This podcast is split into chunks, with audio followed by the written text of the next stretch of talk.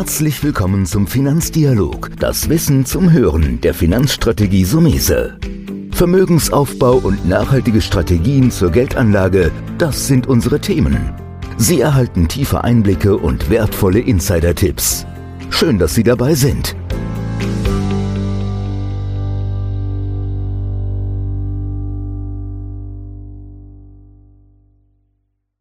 Ich bin Volker Pietsch, bei mir ist Antonio Sumese, Finanzstratege. Lass uns heute mal wieder eine Episode rund um das Thema ETFs machen und Mittlerweile habe ich das Gefühl, es gibt ein so großes Angebot, äh, dass es wirklich auch schon schwer wird, das Richtige zu finden. Und mittlerweile wird ja kein Thema mehr ausgelassen. Ja, du sprichst was Gutes an. Also mittlerweile ist das so ein Dschungel oder inflationär, wenn man vor zehn Jahren guckt, wie viele ETFs in Deutschland war. Ich will nicht sagen auf eine Hand, aber das war sehr überschaubar. Historisch gesehen hast du es gut gesagt, kommen wir aus den Indizes. Ich kaufe mir einen DAX, ich kaufe mir einen MSCI World. Ja, oder ich äh, sage ja immer wieder, ich bin so FTSE All World Fan, sehr breitstreuend internationale große Unternehmen. Und da macht es ja auch erstmal richtig Sinn. Ne? Das heißt, ich kaufe einen, einen feststehenden Maßstab, der sich immer wieder bewegt und so wie der Indiz funktioniert, so geht das ETF.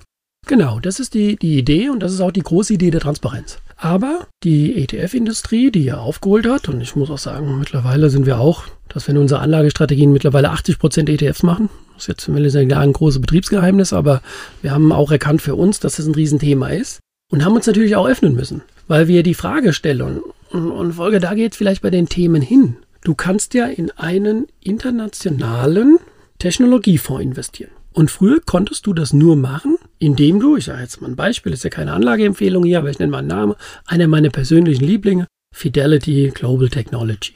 Das ist ein super Fonds, den habe ich sogar auch privat, das war ein aktiver Fonds und der Fondsmanager sucht die Aktien raus. Jetzt hat die ETF-Industrie auch gesagt, Mensch, das ist doch ein Thema Technologie. Wieso legen wir jetzt nicht einen neuen Index auf? So merkst du dann, es gab dann neue, nennen wir es mal Themenindex.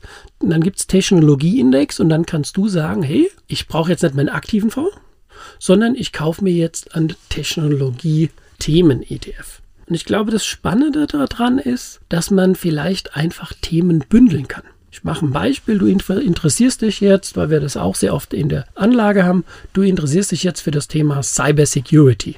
Und da gibt es mittlerweile Themen-ETFs, die sagen, ich investiere als Korb passiv, also kostengünstig als ETF in einen Cybersecurity-Fonds. Und ich glaube, das ist das Interessante, was die Anleger jetzt als Handwerkszeug haben. Früher hast du gesagt, oh, ich guck mal, was gibt es da? Vielleicht finde ich eins, zwei Aktien zu dem Thema Cybersecurity. Und heute ist ja der Vorgedanke, immer in viele investieren und es ist ja besser in eine Aktie zu investieren. In eine Cyberaktie, oder besser gesagt, ist nicht so gut wie in 50. Deswegen ist so ein bisschen die Themen-ETF so eine Art Baukasten geworden, wo man sich individuelle, fast schon Aktien-Einzelstrategien in einer besseren Streuung nachbauen kann fürs eigene Depot. Aber wer legt jetzt diesen Korb fest? Ist das dann ein allgemeingültiger Korb oder macht es jedes Unternehmen? Das ist eine super gute Frage. Das ist ja auch, was man natürlich beleuchten muss. Also entweder kommt sowas oft aus der MSCI, das ist ja ein großer Datenanbieter, MSCI World kennt jeder, aber MSCI legt natürlich auch beispielsweise Technologieindexe fest. Also solltest du schon gucken, ist es eher ein Index, der von einem großen renommierten Ratinghaus kommt? Oder hat einfach die Vorgesellschaft gesagt, so, das ist jetzt unsere Technologie und das ist jetzt der Index. Dann werden Indexe selbst erfunden. Und jetzt sprichst du so ein bisschen die Kehrseite der Medaille an. Die Kehrseite der Medaille ist, du kannst also fünf Technologiefonds haben und das wären alles fünf Technologie-ETFs, aber alle sind total unterschiedlich. Also hier gilt es, in den Maschinenraum reinzugucken und zu sagen, ist das ein Anbieterindex, der selbst erfunden wurde? Und will ich diese Zusammensetzung überhaupt? Und das ist dann, was ich das Wort Dschungel oder wo du am Anfang zu Recht gesagt hast, boah, die Auswahl ist gigantisch gewonnen. Wo bewege ich mich hier denn überhaupt? Ja, ja, das ist äh, hoch, hoch spannend und tatsächlich ist so, wenn ein Ranking da ist äh, von einem renommierten Unternehmen, dann habe ich halt eine Richtlinie. Das heißt, äh, das sind Unternehmen, die haben eine gewisse Kapitalisierung, die sind geprüft und das ist ja eigentlich der Sinn auch so einer Geschichte. Ne? Ja, das, das, ist das, wenn du jetzt sagst, okay, ich habe, bleiben wir beim MSCI, wo wir gerade waren, du hast so einen Benchmark. Du hast einen MSCI-Index und das ist deine Benchmark. Jetzt musst du natürlich schauen, und wie gesagt, jetzt nur ein Beispiel, aber Technologie ist ja in aller Munde. Wenn du jetzt verschiedene Technologie-ETFs hast, dann stelle ich auch manchmal fest in der Analyse, die haben dann alle auf einmal dieselben Aktien drin. Wenn du feststellst, es gibt verschiedene Vorgesellschaften, kann ja auch mal sowas passieren, dass alle dann Apple drin haben. Alle haben Amazon drin und das noch unter den ersten acht Positionen als größter. Dann kannst du natürlich wieder dir die Frage stellen, ist das eine Vergleichbarkeit? Also hier gilt es schon, und da ist, bist du dann fast wieder auf der Aktienseite, wo ich gesagt habe, wenn du eine Aktie kaufst, was ist das Geschäftsmodell? Sind die zum Beispiel beim Cybersicherheitsthema machen die äh, kartenlose Türsysteme, machen die Virenabwehr am PC. Also ich meine, Cybersicherheit ist ja nicht immer nur das, was man ein PC-Virusprogramm sein kann. Das kann ja auch sein, andere Server, nochmal eine Software. Also das ist ein gigantisches Thema. Und so stellst, musst du dir dann auch die Frage, zwar in einem größeren Maßstab stellen, ist dieses Thema wirklich interessant und welche Werte da drin sehe ich vielleicht mit einem gewissen Potenzial? Was hast du für ein Kriterium, wenn du sagst, den nehmen wir rein oder den nehmen wir nicht rein? Also grundsätzlich bin ich immer erstmal, dass ich gerne in den Rückspiegel gucke. Wie hat sich ein Investment in den letzten drei, fünf im Idealfall zehn Jahren entwickelt? Bei den Themen ETFs ist das relativ schwer. Deswegen hier vielleicht auch mal eine vorsichtige Lanze. Bitte nicht in ständig neue Themen ETFs zu springen, die gerade gestern auf den Markt gekommen sind. Das heißt, ähm, wir mal, bleiben wir beim Thema Ökologie, Nachhaltigkeit.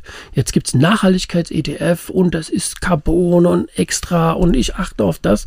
Dann guckst du da rein und siehst, der ist sechs Monate alt. Ganz ehrlich, Finger weglassen.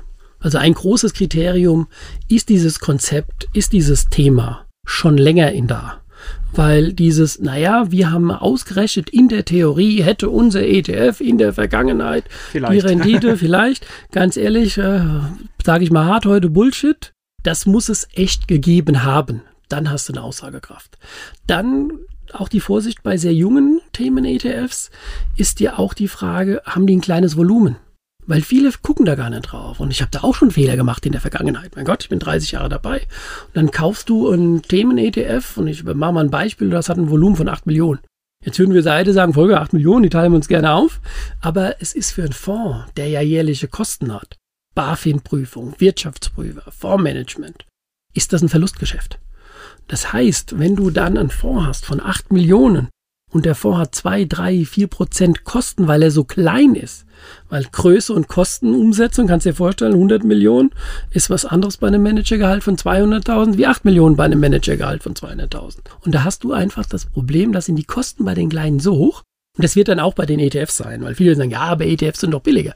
Ja, aber die haben doch trotzdem Kosten. Und deswegen ist es so, dass du bei einem sehr kleinen, ob jetzt aktiv oder auch ETF, irgendwann das Problem hast, dass die Performance kommt, aber die nur für die Kosten drauf geht. Und, und so hast du vielleicht auch immer eine Kennzahl, also mehrere Jahre alt und 50, lieber Idealfall 100 Millionen sollten im Fondsvolumen beispielsweise drin sein. Das heißt wirklich gucken, wie ist das Ding kapitalisiert, wie viele haben dort angelegt und das sollte ein Kriterium sein. Genau. Ich meine, keine Regel ohne Ausnahme. Ich kann ja sowas mal machen, aber ich würde jetzt nicht 30 Prozent meines Geldes in einen Fonds investieren, der 5 Millionen hat oder 8 Millionen in unserem Beispiel und zwei sechs Monate alt ist. Da würde ich sagen, mein Gott, wenn du mal 2, 3, 4 Prozent was ausprobieren willst, es geht schief. Das ist ja meine klassische Risikostreuung, das kennen wir ja von vielen Podcasts.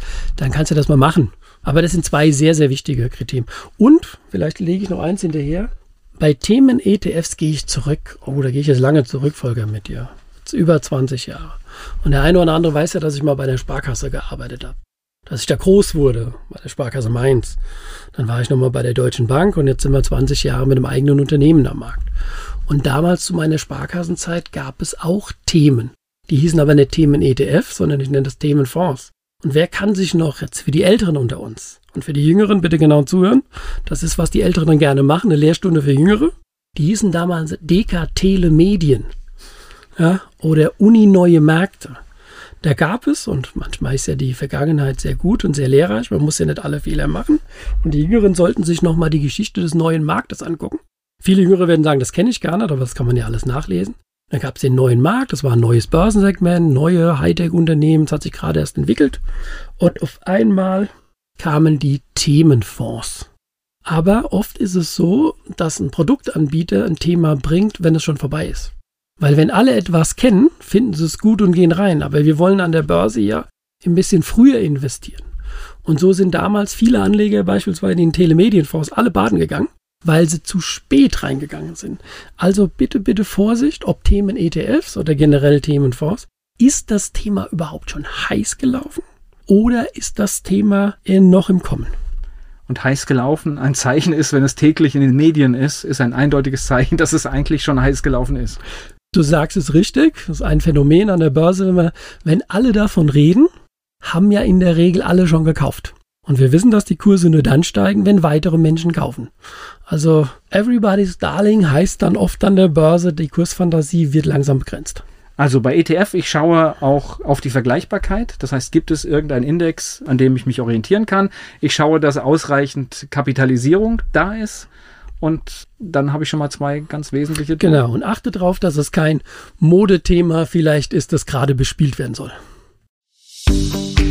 Das war der Finanzdialog, das Wissen zum Hören der Finanzstrategie Sumese. Natürlich ist dieser Podcast keine Anlageempfehlung, denn jede Anlageentscheidung muss individuell getroffen werden.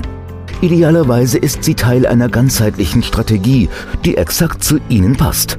Dazu müssten wir uns persönlich kennenlernen. Besuchen Sie uns auf sumese.de